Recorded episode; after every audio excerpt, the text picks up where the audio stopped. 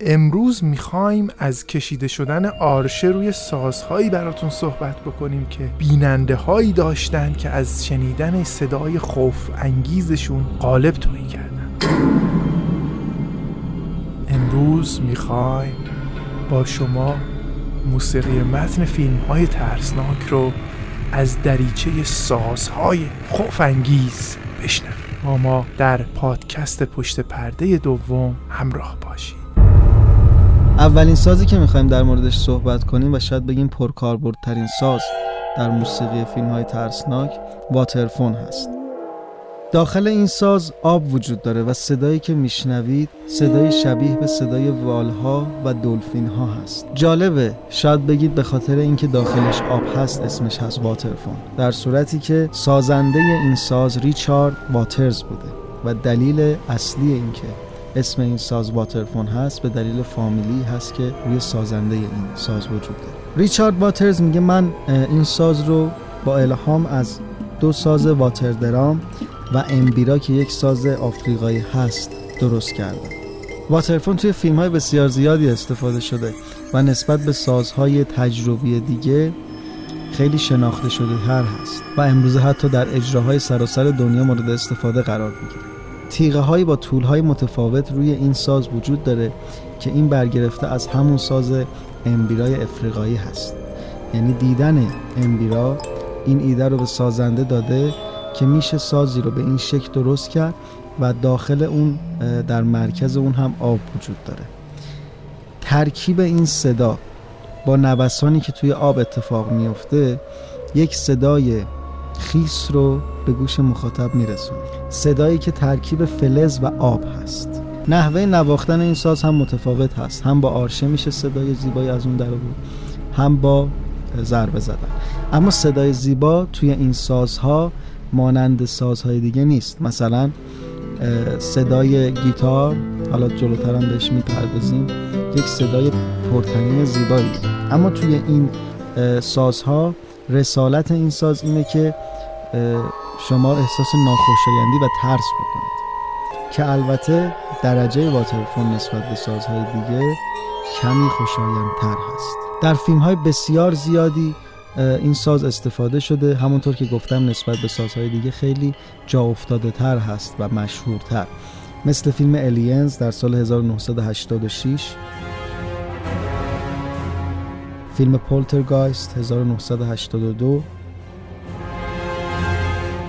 فیلم دسپریت 2008 فیلم ماتریکس 1999 و فیلم های ترسناک دیگه ای که می‌تونی این صدا رو درش بشنوید جالبیش اینه که ماتریکس فیلم ترسناکی نیست.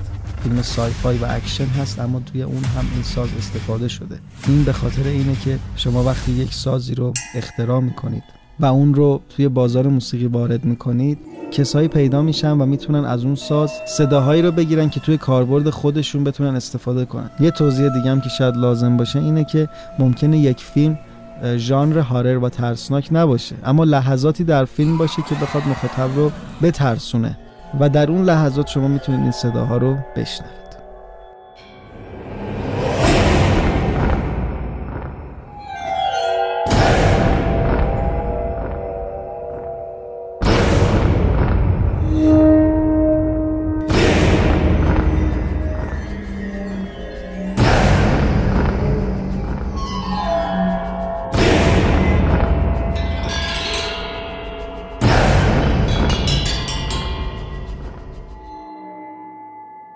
شاید برای شما هم عجیب باشه که در معرفی یک ساز روباور و ترسناک از ترانه و آهنگی از مایکل جکسون شاهد مثال بیاد اما ساز بلستر بین به عنوان سازی که استاد نواختن نوتهای خوفانگیزه دقیقا ما رو مجبور می‌کنه تا سراغ ترانه بیتیت از مایکل جکسون بریم و یاد صداهای روباوری بیفتیم که توی این ترانه شنیدیم و در خاطر داریم.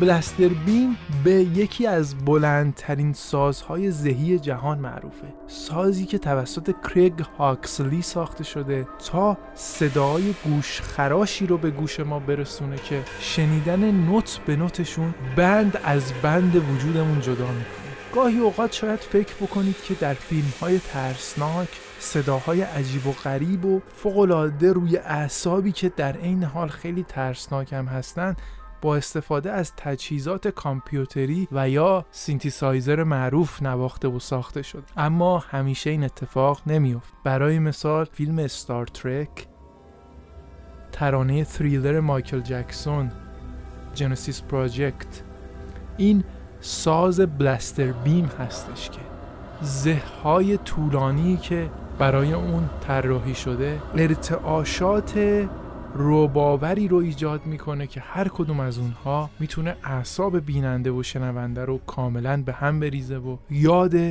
ترسناکترین خاطرات و وحشت انگیزترین کابوس های شبانه رو در ذهنش بیدار کنه.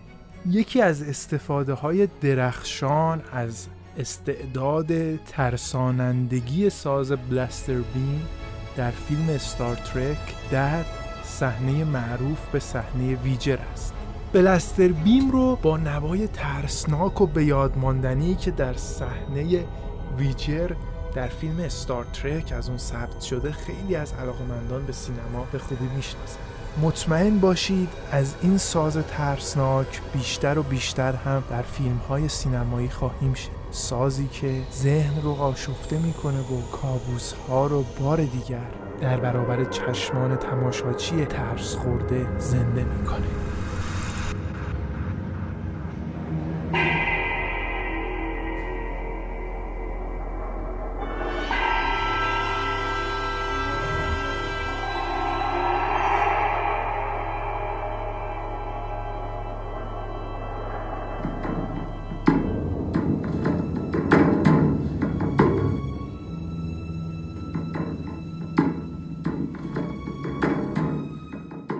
ساز اپریهنشن انجین یا نایتمر انجین. داستان از جایی شروع میشه که مارک کورون قرار آهنگسازی فیلمی رو انجام بده و از کلیشه های آهنگسازی خسته است. یعنی صداهایی رو می‌خواد که تا حالا شنیده نشده. می‌خواد صدایی تازه و ترسناک رو تولید کنه. به همین خاطر مارک کوربن آهنگساز به همراه تونی داگن اسمیت سازنده گیتار شروع به ساخت سازی می‌کنن که بتونن به نحوه آکوستیک صدای ترسناک و عجیب تولید کنه. برای این کار هر چیز عجیب غریبی دور هم جمع می‌کنن اگر این ساز رو به دقت نگاه کنید یک سری خطکش های فلزی و سیم ها و آهنربا می‌بینیم که به هم چسبیدن. سازنده های این ساز خودشون تصریح می‌کنن این نکته رو که ما هر چیزی که برای صداهای ناخوشایند لازم بود دور هم آوردیم من نکته جالبی که تونی داگن اسمیت اشاره می‌کنه اینه که من سازنده گیتار بودم و همیشه سازهایی با صدای زیبا می ساختم و این دفعه به من سفارشی داده میشه که من باید صدای بسیار ترسناک و عجیبی تولید کنم. صدایی که هرچه بیشتر این ساز بتونه مخاطب رو آزار بده و اگر این درست انجام بشه ما به هدفمون رسیدیم. فیلم معروفی که این ساز در اون استفاده شده به آهنگسازی مارک کورون فیلم دویچ هست یا جادوگر؟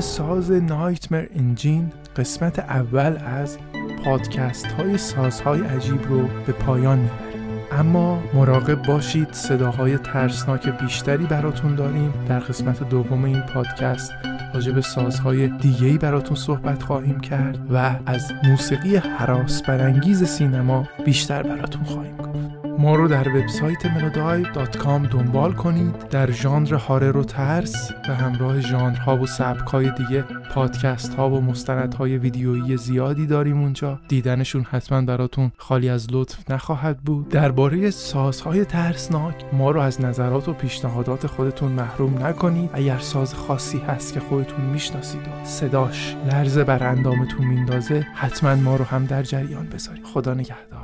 شما رو به خدای بزرگ میسپارم. خدا نگهدار.